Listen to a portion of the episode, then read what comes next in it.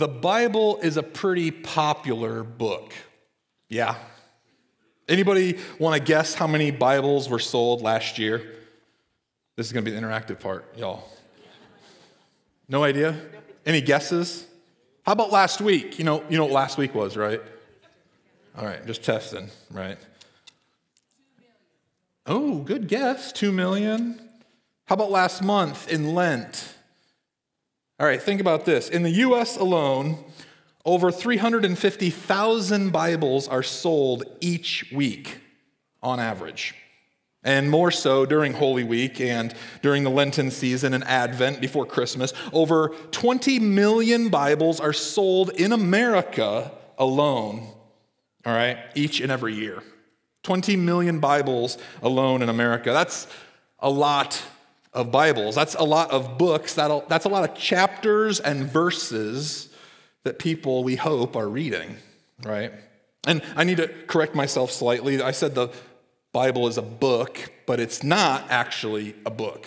Not really. The Bible is actually a library or collection of many different books, all collected together, all put together. Anyone know how many books are in the Bible? All right, yeah. Somebody said 66. Now, uh, this is a little bit of a trick question, actually, as well, because it depends on your faith tradition. The Ethiopic Bible from the 1500s has 84 books, and the King James Bible from the 1600s has 80 books. If you are a former Roman Catholic, the Bible the Roman Catholic Church uses has 73 books, right? And the Bible that we read has 66 books. Confused yet? Yeah. A majority of the books in the Bible are at least 1700 years old, if not older. Many, many are much older. Many of them are histories and prophecies, are lessons and letters, apocalypses and poems and songs and sermons, morality tales, oral traditions that are passed on by word of mouth thousands of years ago. And of course, then the Gospels. Some some 1600 years ago, these, all of these, and many other writings were being read and discussed and preached and explored by many different communities or congregations. And about 1600 years ago, a group of men from various traditions and backgrounds got together at what is essentially a committee meeting, because we do things in committees in the churches. It was a big council, and guided by the Holy Spirit, they put together what we consider the biblical canon today. So, yes, the Bible was a group project. Yeah, got to clear that up. These many different books in the Bible are often represented by different beliefs or backgrounds. Various traditions and experiences are present. And again, many different communities and congregations with both similar and different understandings of these writings. And so, ever since the Bible began to be preached and we hope practiced, and ever since mass circulation and publication, the Bible has remained one of the most popular pieces of written literature ever.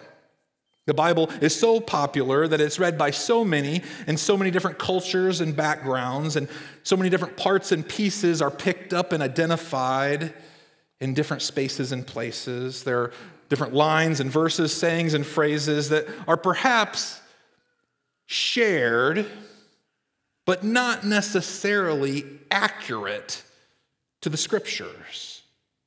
They sound biblical, but they might not quite be right.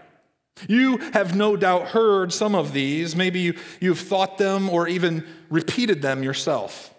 Everything happens for a reason, or God helps those who help themselves. Love the sinner, hate the sin. And the saying that we will explore today God doesn't give you more than you can handle.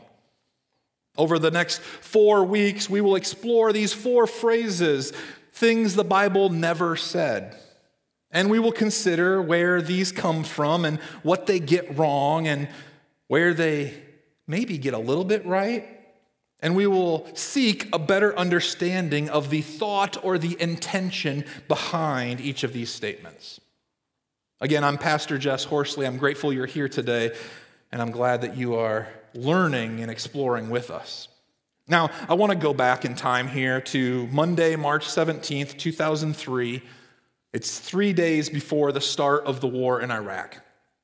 I was serving as an operations sergeant with 2nd Battalion, 1st Marines. We were positioned the northernmost part of Kuwait, just a few clicks south of the Iraqi southern border in the city of Umm Qasr. And we knew we were going to war because the commanding general had just ordered us pizza. I kid you not, there was a line of pizza delivery trucks, the likes of which you have never seen outside of the gate of our makeshift camp. And we knew that we were eating good. We knew that we were going to fight. And so most of us were sitting around and we were on our cots going over battle plans. We were preparing ourselves for what was to come. We were making phone calls to spouses or families or friends back home. Many of us were playing board games or card games to keep our minds off of what was going to happen. And many of us also were praying. We were praying together to seek some kind of solace in a relationship, a connection to the divine, and others who were praying together as well. And one of the officers, a, a, chaplain, a career military man, who was trying to help us keep focus, who was trying to keep us calm and collected, he said those words that, again, you have perhaps heard as well when you when you were facing a life changing experience or some challenge or hardship, some difficulty, perhaps heartbreak or loss or suffering, those words that you, again, perhaps have said or even repeated God doesn't give you more than you can handle. God doesn't give you more than you can handle. You've heard this, right? We've all, I think, heard this. It sounds like something that might be in the Bible, where? Where does it actually say that? Or where does this come from? And the question we really have to ask is is this really helpful? Right? What's it actually mean? Now, 2,000 years ago, nearly 2,000 years ago, the Apostle Paul, the man who is responsible for writing a majority of the New Testament, all right, he started churches, he planted churches all over the near Middle East, in Ephesus and Smyrna and Pergamum and Sardis and Philadelphia and Laodicea and also Corinth.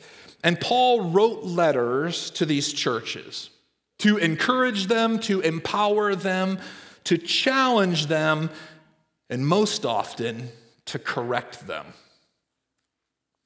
And here in this letter to the church in Corinth in the first century, what we call First Corinthians.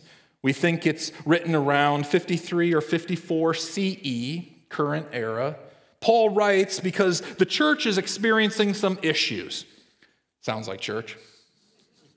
The church is experiencing some challenges and is facing some need for correction. And so Paul writes because, not unlike the church today, the church is struggling to figure out how to worship and how to show and share love with those who are not in church, how to best represent Jesus the Christ in the world in which they live.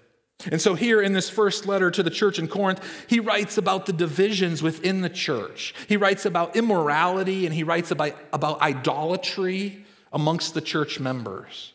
He reminds the Corinthian church that throughout history, okay, their history and ours, even God loving people have divided themselves and been immoral to each other and have created idols. And so here is Paul reminding the church at that time of what has happened, of how history can and often does repeat itself, and how history can serve, can serve as an example for them at that time and for us even today. So here are these words from the first century, 1 Corinthians chapter 10. Remember our history, friends, and be warned. All our ancestors were led by the providential cloud and taken miraculously through the sea. Anybody want to guess what he's talking about here? It's the Exodus, y'all. right? It's the Prince of, you know, you seen the Prince of Egypt movie? All right, all right. They, they, the Israelites, they went through the waters in a baptism like ours as Moses led them from enslaving death to salvation life. They ate and drank identical food and drink, meals provided daily by God. Manna from heaven, right? They drank from the rock, God's foundation for them, and the rock was Christ. Paul's looking back and saying that rock was Christ. But just experiencing God's wonder and grace didn't seem to mean much. Most of them were defeated by temptation during the hard times in the desert, and God was not pleased. The same thing could happen to us. We must be on guard so that we never get caught up in wanting our own way as others did. Our position. Next slide. Yeah. We must never try to get Christ to serve us. Oh, sorry, go back. There we go. No, there, okay, well, we jumped ahead. These are, there we go. We must never try to get Christ to serve us instead of us serving Christ. We must be careful not to stir up discontent. These all are all warning markers, danger in our history books, written down so that we don't repeat these mistakes. Our positions in the story are parallel, and we are just as capable of messing it up as they were. Don't be so naive and self confident. You and we today are not exempt. You could fall flat on your face as easily as anyone else. So forget about self confidence, it's useless. Ooh. Cultivate God confidence. No test or temptation that comes your way is beyond the course of what others have had to face. And you need to remember, all you need to remember is that God will never let you down. God will never let you be pushed past your limit. God will always be there to help you come through it. Now, this last verse here, 1 Corinthians 10, verse 6, says, God will never let you be pushed past your limit. Some other translations say, God will not permit you to be tempted more than you can stand, or God will not let any test come on you which you are not able to resist. And these, each and every one, sound a little bit like God doesn't give you more than you can handle. Right? I mean, you can understand how somebody might get there. And yet, for far too long, we have perhaps misinterpreted this, something that the Bible never said. And we must acknowledge and realize that this passage is referring, Paul is referring to first temptation. It's not everything that you experience or endure or have to handle in life. This passage here, what Paul refers to here, is temptation, this desire to do inappropriate or unhealthy or unwise things. The Greek word that Paul uses, peirazo, peirazo, is the same root word that Jesus uses when he teaches us to pray the prayer we say each and every week from Matthew 6 and Luke 11. Lead us not into peirazo, to temptation. When we read scripture, we discover a God who does not tempt us, nor lure us, nor lead us, or entice us towards unhealthy and unwise decisions. But rather, when we read scripture, we discover and find a God who seeks for us comfort and hope.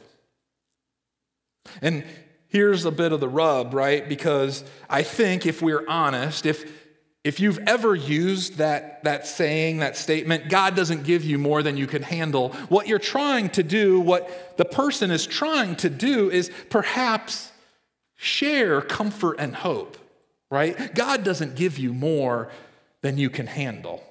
It's meant to be affirmation or assurance, not unlike Rob Schneider in 1990 masterpiece of a movie, The Water Boy. You can do it! You can do it. It's a masterpiece. You can do it. God doesn't give you more than you can handle. You can do it.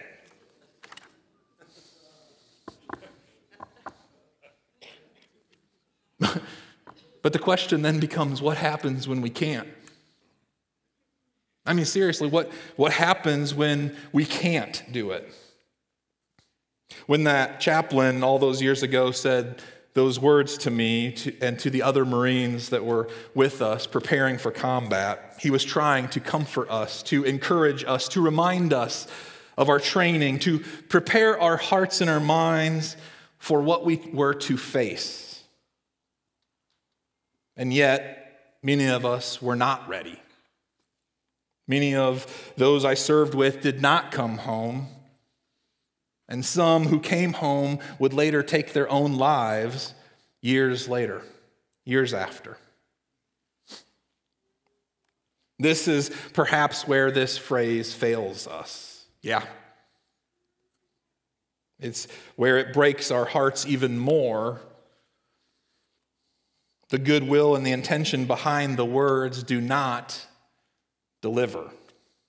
This, this phrase, God doesn't give you more than you can handle, it also assumes, right? It assumes that God is the one that's giving us all the, the stuff that we have to deal with in our lives, all of the hardship and the, the challenges and the illnesses and the violence and the brokenness and the pain that each and every one of us have to experience as a part of our existence on this planet, as a part of life. It assumes that God just gives it to you and says, Here, this is for you.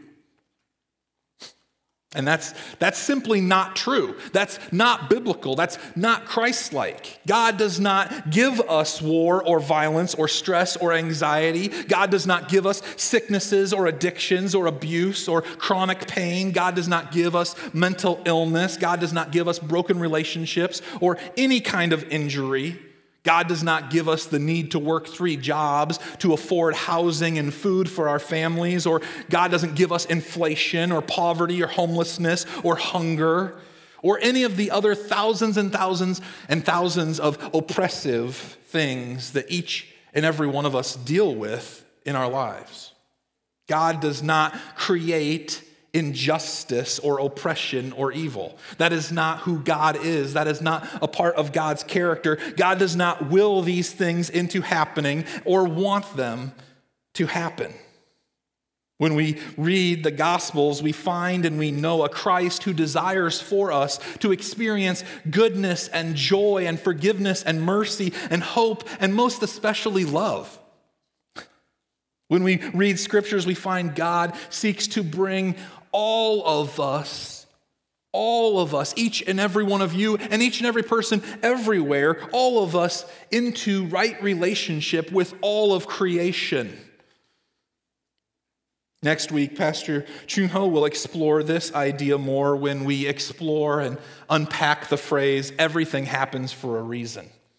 Again, something the Bible never said. So, no, no, no, no, no. God does not give us all the struggles or any of the struggles or challenges or hurts or heartbreaks that we experience or endure. God does not desire any of that for any of us, for you. When we read scripture, we find rather over and over and over again what God tells us in Deuteronomy 31 and what the prophet Isaiah knew and what the Israelite leader Joshua believed. And we understand that it's a promise that Jesus makes to us in Matthew 28 I will be with you always. God is with you always to help you handle whatever comes. God is with you always to help you handle whatever comes.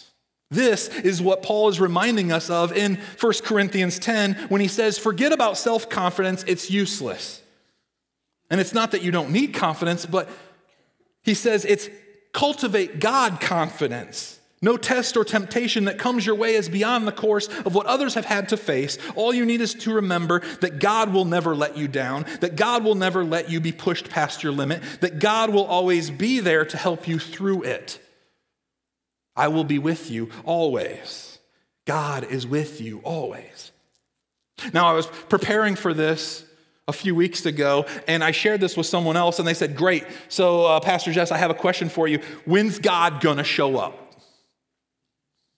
I mean, it's a legit question, y'all. Like, so great. I mean, so when is God to actually do something about it? Because we got a lot of problems and issues, y'all. There's not a week goes by that there's not multiple mass shootings in our country. We have people who can't afford, and they're working three jobs, and they can't afford to live in the place where they work, or the food, or the medical expenses that they have. When is God going to actually do something about all of this stuff that all of us are having to deal with all the time? The things that keep happening over and over and over again. And perhaps this is the biggest myth or assumption of this statement that God doesn't give you more than you can handle because we were never meant to handle it alone. We were never meant to handle anything we endure or experience alone. We are not meant to live life alone. Remember what Paul says forget self confidence, it's useless. Cultivate God confidence. And where do we find God confidence? Where do you think we find it? Where do I find it? It's in you. It's in us, right here in community, together in gathering and growing and giving and going with other people, in seeking full life together in Christ. And this is perhaps the most challenging and beautiful part of this. We were not created to experience or endure violence and war or division and heartbreak or illness or injustice or job loss or the passing of loved ones or medical diagnoses or any of life, good or bad. We were not meant to do it alone. God created us all of us, each and every person that you encounter everywhere, to be in right relationship with each other, in connection and community. So, what's that look like? It means showing up, it means being present, it means being Christ for each other. And for the people that you don't even know that you encounter in the line at Walmart. I use Walmart a lot because I'm at Walmart a lot. But there is not a place in this world that needs more Jesus than Walmart checkout lines. you know what I'm talking about, self, especially self checkout lines. I'm just saying, I was there yesterday. Whether you're going to worship right here, whether you're picking up your groceries, whether you're dropping off the kids at school and somebody cuts you off in line, right? Whether you're at work or at school, whether you're walking the dog around the neighborhood or just simply taking out the trash or going for a drive, show up for each other in love, with hope. Be Christ in the world. Be the one who brings the goodness and the joy and the forgiveness and the mercy, the hope, and most especially be the one who brings the love. Because this is the gospel message. Amen. Amen. Let us go to God and pray. Good and gracious God, Scripture does not tell us that you give us more than we can handle. Rather, God, you say that you will always be present with us, that there is nowhere we can go, there is nothing we can do to separate ourselves from you. And what that looks like, God, is for us to show up, to be present, to do something in this world that so desperately needs you. Help us to be Christ, to be Christians, little Christ, everywhere we go, in each and every space, so that we too truly are, God, transformers of this world, that we too might bring about the kingdom for that is what you seek. May it be so. Amen.